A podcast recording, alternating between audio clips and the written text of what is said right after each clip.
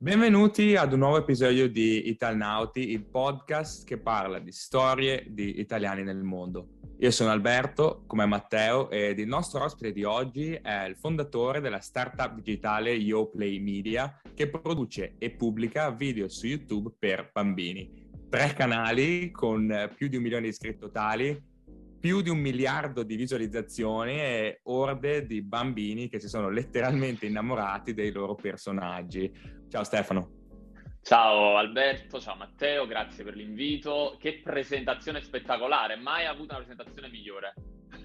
Allora, mentirei se ti dicessi che non l'ho preparato un pochino, però ci stavano. Grazie, abbiamo, grazie. Abbiamo fatto i compiti. Senti, io partirei con la prima domanda. Viviamo in un periodo e generazione in cui tante persone riescono a guadagnarsi da vivere online, quindi creando contenuti su diverse piattaforme, Instagram, YouTube, adesso anche TikTok. Contenuti svariati, lo stesso YouTube puoi trovare un sacco di canali di viaggio, cucina, gaming, musica, ma come ti è venuta l'idea di creare un canale YouTube per i più piccoli, per i bambini? Diciamo che volevamo salvare i bambini italiani dai contenuti americani e ti, ti, ti spiego perché. Ti faccio un po' anche un excursus di come sono arrivato io nel mondo di YouTube, cerco di essere super breve. Io ero a Milano e lavoravo per un'azienda che si chiama General Electric, che è completamente un altro mondo. Io mi occupavo di medical devices, quindi apparecchiature per, per gli ospedali, ecografi e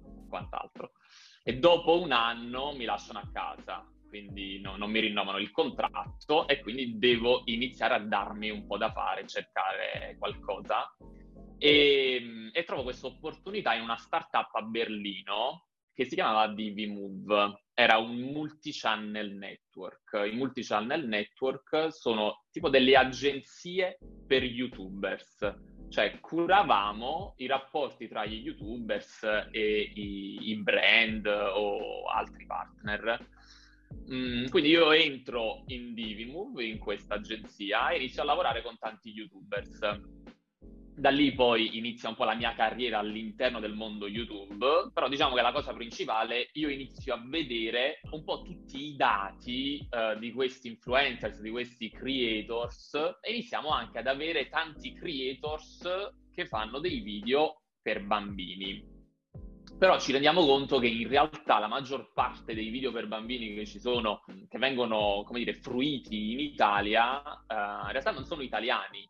Quindi ci sono questi colossi già in America o in altri paesi che fanno dei video in inglese, soprattutto canzoni o video di unboxing di giocattoli, eh, che appunto venivano visti anche dai bambini italiani, perché in Italia mancava un po' qualcuno che facesse questa tipologia di video. Quindi stiamo parlando del duemilaquindici duemilasedici e non c'erano ancora tanti eh, video per bambini in italiano.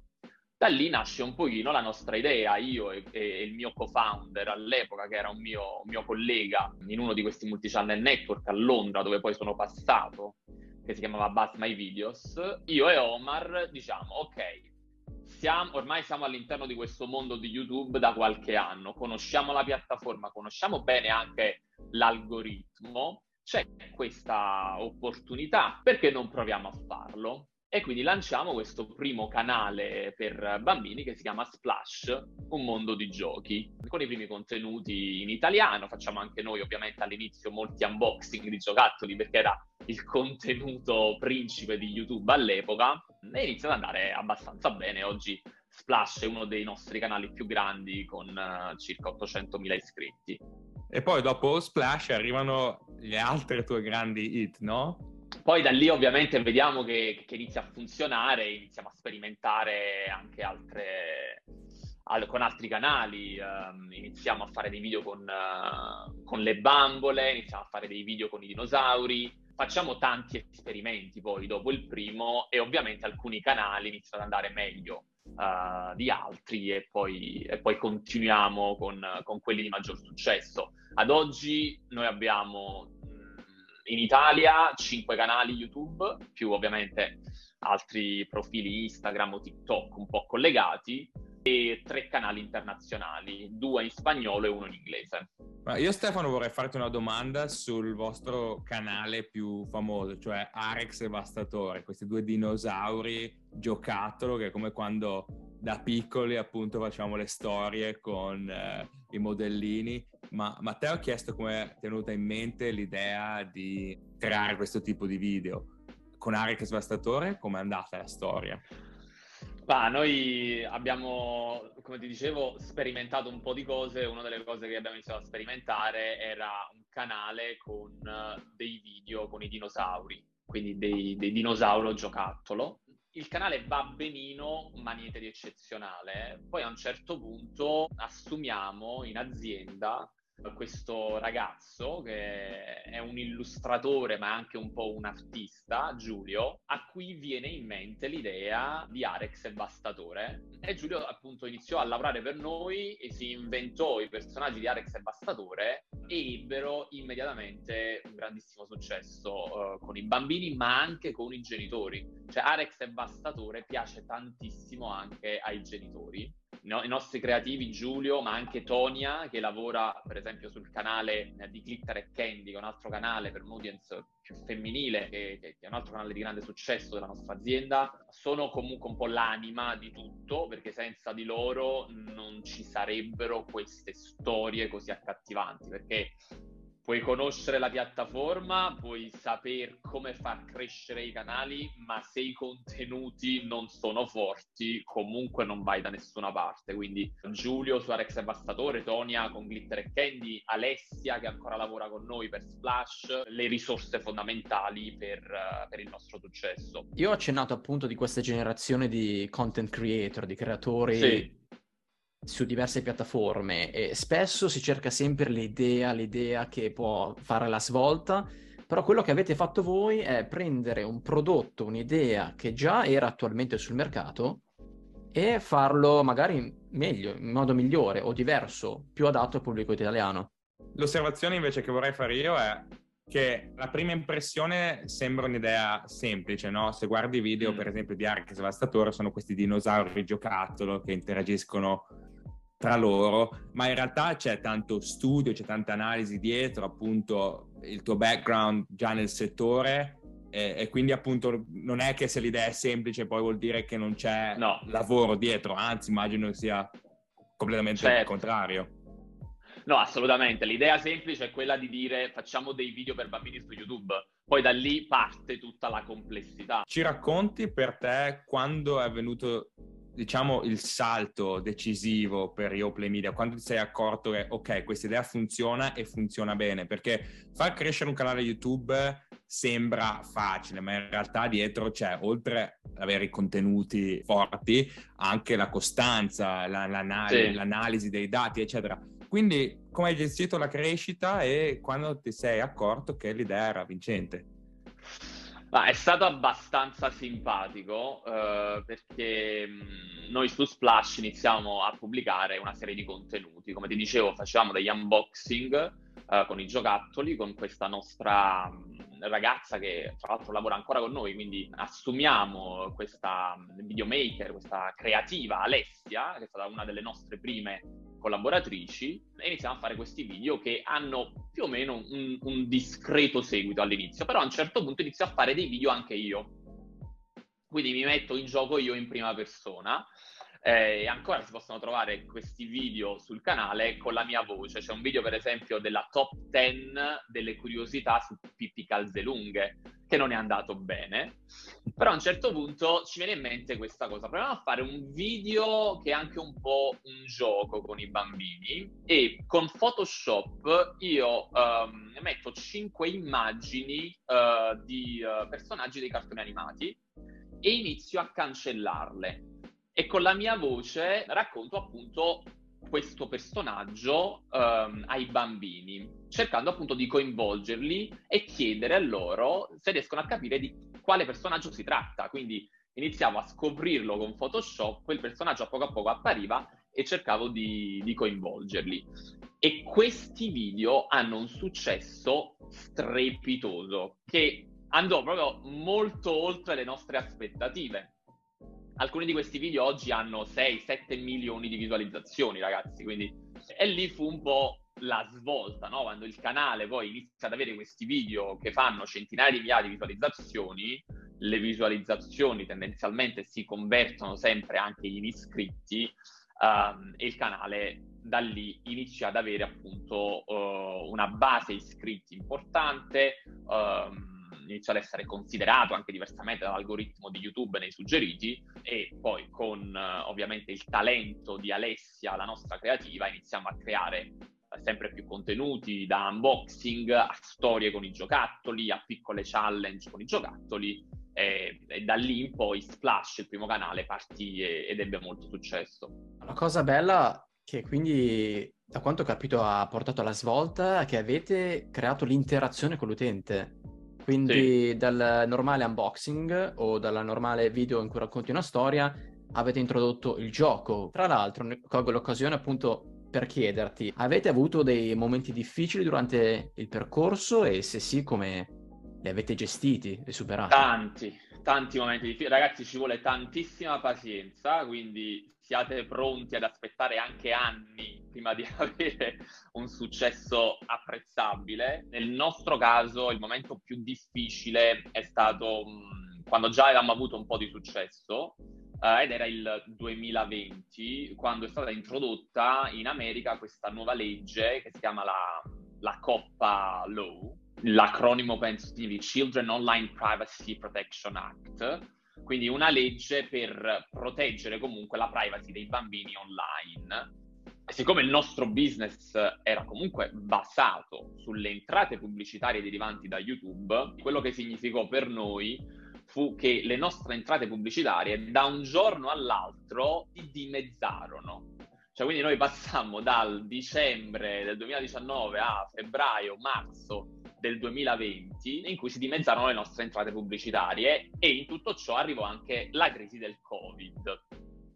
Quindi fu un periodo di estrema difficoltà per noi, e non ti dico che furono dei giorni in cui anche io personalmente con il mio co-founder si pensava: ha senso andare avanti, viste le condizioni, visto quello che sta succedendo, visto che in qualche modo anche YouTube stesso, una piattaforma che in qualche modo era, noi la, la ritenevamo partner, in qualche modo inizia a metterti un po' i bastoni tra le ruote, no? Ci siamo detti, ok, ci vuole una strategia. Cioè, prima di chiudere, prima di dire, ok, non possiamo andare avanti, proviamo a mettere in atto una strategia forte che ci permetta di uscirne. E paradossalmente ci hanno salvato i libri. Quindi da business super digitale, faceva video per bambini e dipendeva esclusivamente dalle entrate pubblicitarie dei bambini, noi nel marzo duemilaventi pubblichiamo il nostro primo libro di Arex e Vastatore, che è quest'altra grande uh, property uh, digitale che abbiamo, e questo libro è un successo incredibile. E da lì poi la casa editrice dice: ragazzi, il libro è andato talmente bene, dobbiamo farne due all'anno. Però...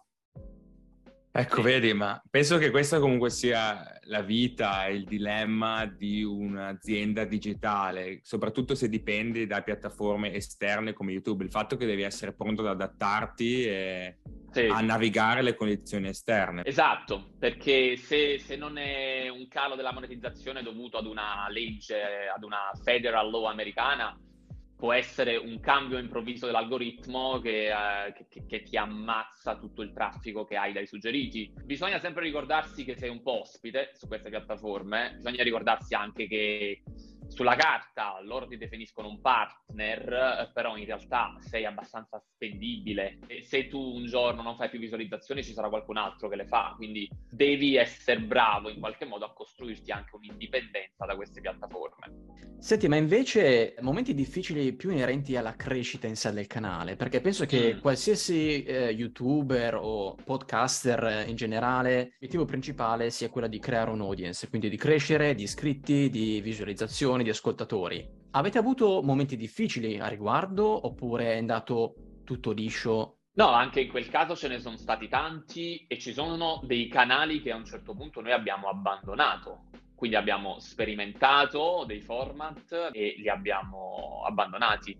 Quello che noi cerchiamo di fare sempre è comunque darci una sorta di un, un time frame per capire se le cose vanno o meno. Ad esempio, in questo momento stiamo sperimentando con dei nuovi video in stop motion, che sono anche dei video molto più costosi rispetto a quelli che facciamo. Ci diamo un time frame che può essere due, tre, quattro mesi per capire se funzionano. Se non funzionano, può darsi che è anche troppo presto per abbandonarli perché ci vuole più tempo, però è una sorta di disciplina nostra che ci permette di non bruciare troppe risorse in progetti che po- potrebbero non avere un futuro.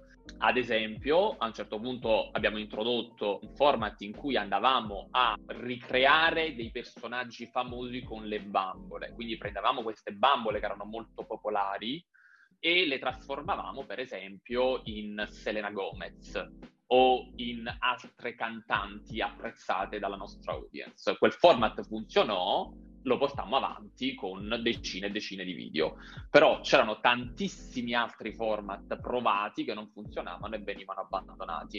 Ho fatto un sacco di considerazioni interessantissime. Penso la prima è il fatto che uno dei benefici di avere un business digitale, abbiamo parlato del lato negativo della volatilità, ma uno dei benefici è sicuramente che puoi iterare, cioè puoi sperimentare molto più facilmente che in un business fisico, come hai detto tu, sì. Provare diverse tipologie di video, vedere quello che funziona e poi adattarsi in base al percorso, che è sicuramente un consiglio per qualsiasi tipo di, di canale online, YouTube o meno, e che sicuramente metteremo, metteremo in pratica.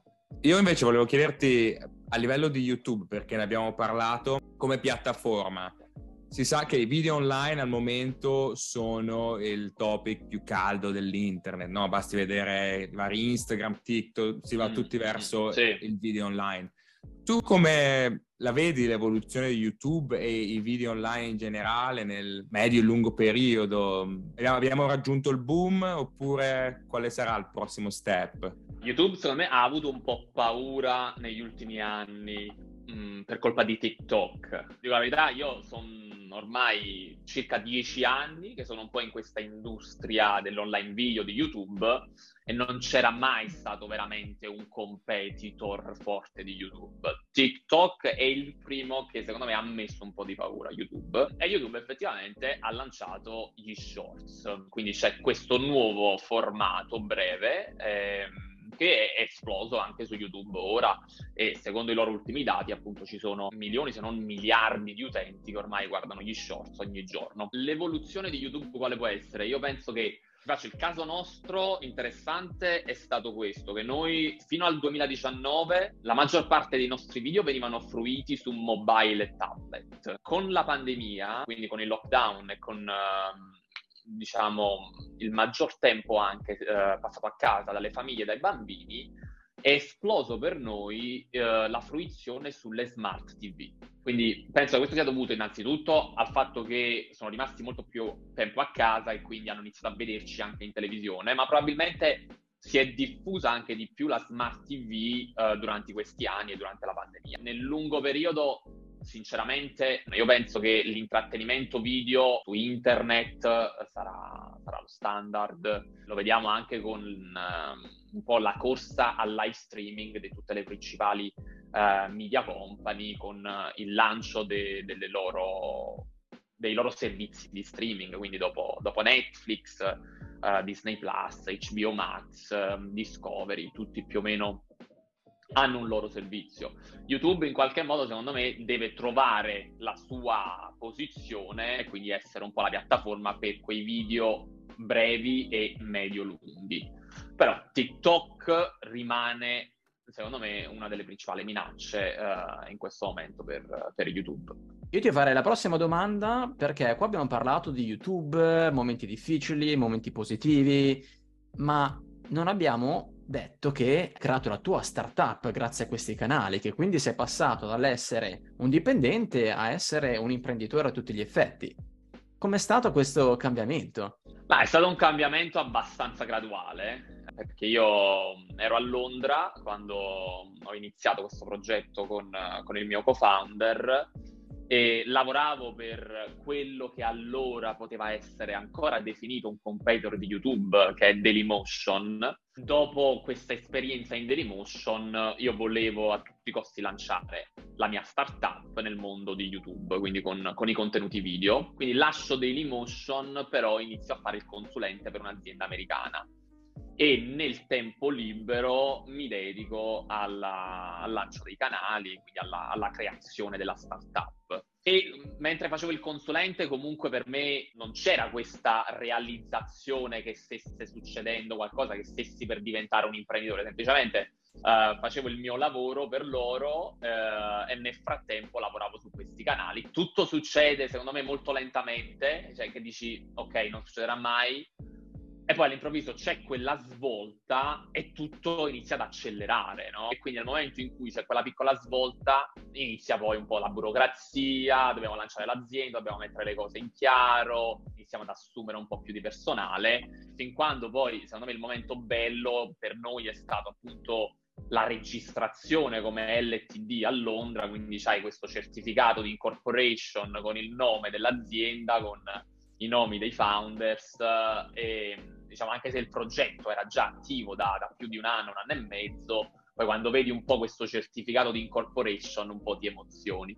Eh, mi piace ehm, la, l'onestà anche del fatto che comunque c'è stato un percorso graduale, perché le storie di start-upper che si sentono, che sono nella cultura popolare, no? I vari Steve Jobs, i vari Elon Musk, come geni che si sono svegliati un giorno e hanno creato le varie Apple, Tesla, eccetera. Invece un approccio molto più pragmatico, avendo conoscenza dell'ambiente, eh, provando magari a lato di un lavoro nine to five a crescere un progetto e poi eventualmente trasformarlo in una in un'azienda, è sicuramente più, diciamo, credibile e più reali, reale, no? Nel, nel nostro mondo. La tua esperienza da dipendente, quello che hai appreso lavorando per altri, ti ha portato poi a dove sei adesso. Perché siamo in un periodo in cui adesso sembra che se lavori classico lavoro, otto ore giornaliere, sei uno sfigato, dovresti aprire subito la tua startup, come, di- come ha detto Alberto, no? Da un giorno all'altro apri la tua attività, diventi milionario.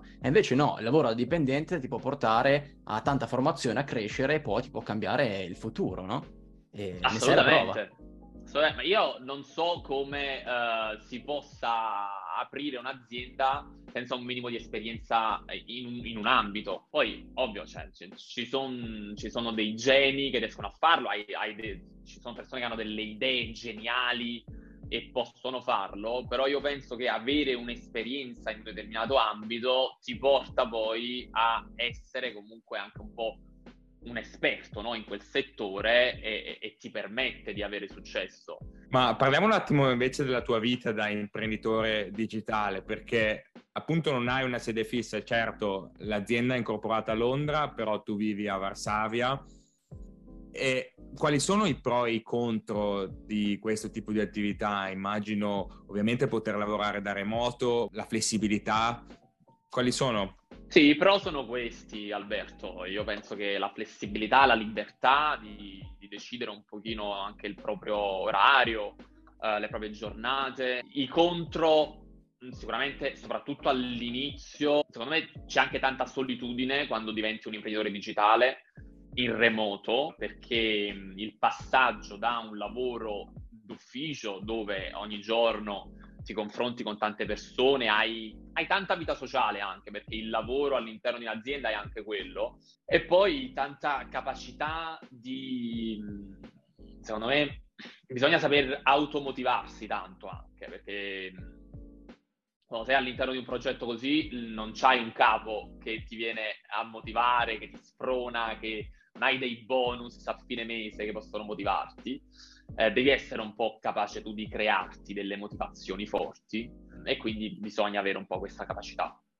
Senti Stefano, ci ha accompagnato in questo percorso fatto di obiettivi raggiunti, momenti difficili superati. Ti voglio chiedere quindi, classica domanda che facciamo alla fine di ogni episodio, ossia quali lezioni hai imparato nel tuo percorso da Italnauta e da imprenditore?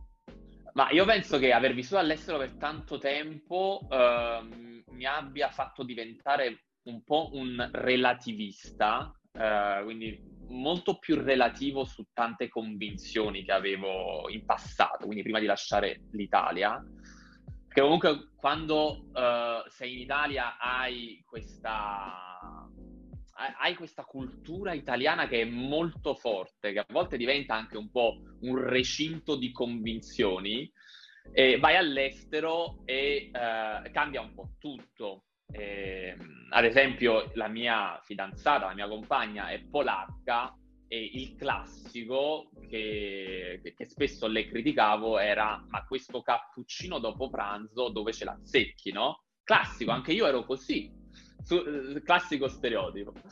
Eh, però io ora, anche io spesso bevo il cappuccino dopo pranzo. Sacrilegio.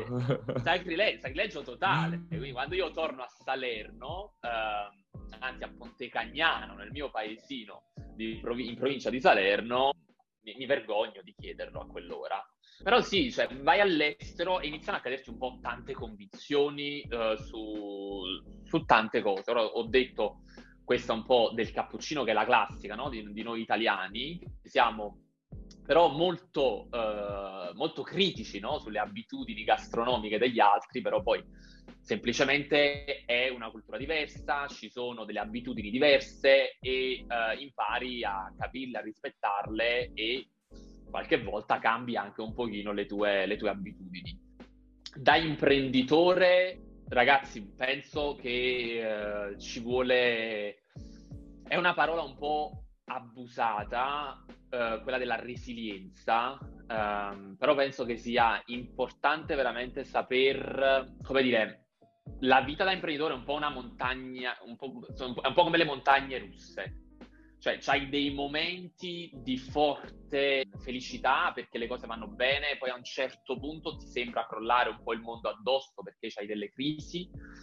Devi maturare una personalità, un atteggiamento, una capacità di, eh, di saperti anche un po' frenare durante quei momenti in cui ti sembra che stai conquistando il mondo, e saper fronteggiare anche i momenti in cui ti sembra che uh, sei rimasto da solo e nessuno può, può più aiutarti. Quindi questo secondo me è una delle lezioni principali uh, che, che ho imparato poi col tempo facendo l'imprenditore. Belli insegnamenti entrambi, e penso siano relativi, nel senso che avere un atteggiamento bilanciato nel, nel, nel, nell'ambito dell'imprenditoria, ma anche de, della vita, andandosene fuori dai propri confini, abbracciare culture diverse, mantenendo le proprie radici, è sempre un plus, ecco. Quindi mi è piaciuto come sì, entrambi siano Bi- connessi. Bisogna sapersi adattare quando si va all'estero, se stai, stai comunque entrando in una cultura, in una società diversa. Io ho vissuto in Germania, ho vissuto nel Regno Unito, ho vissuto in Polonia, e tutte hanno le loro differenze. Noi italiani ci sentiamo sempre un po' i migliori, e ovviamente su qualche cosa siamo effettivamente molto forti, però ciò non, non toglie che uh, bisogna appunto saper uh, dialogare con uh, culture anche, anche molto diverse. Stefano, che dire, grazie mille per questa chiacchierata su un tema attualissimo come quello di YouTube e video online, ma anche temi immortali come quello del, del vivere all'estero, di adattarsi. Grazie, grazie a voi ragazzi, veramente grazie per l'invito, e vi auguro anche, vi faccio un grande in bocca al lupo per il vostro progetto.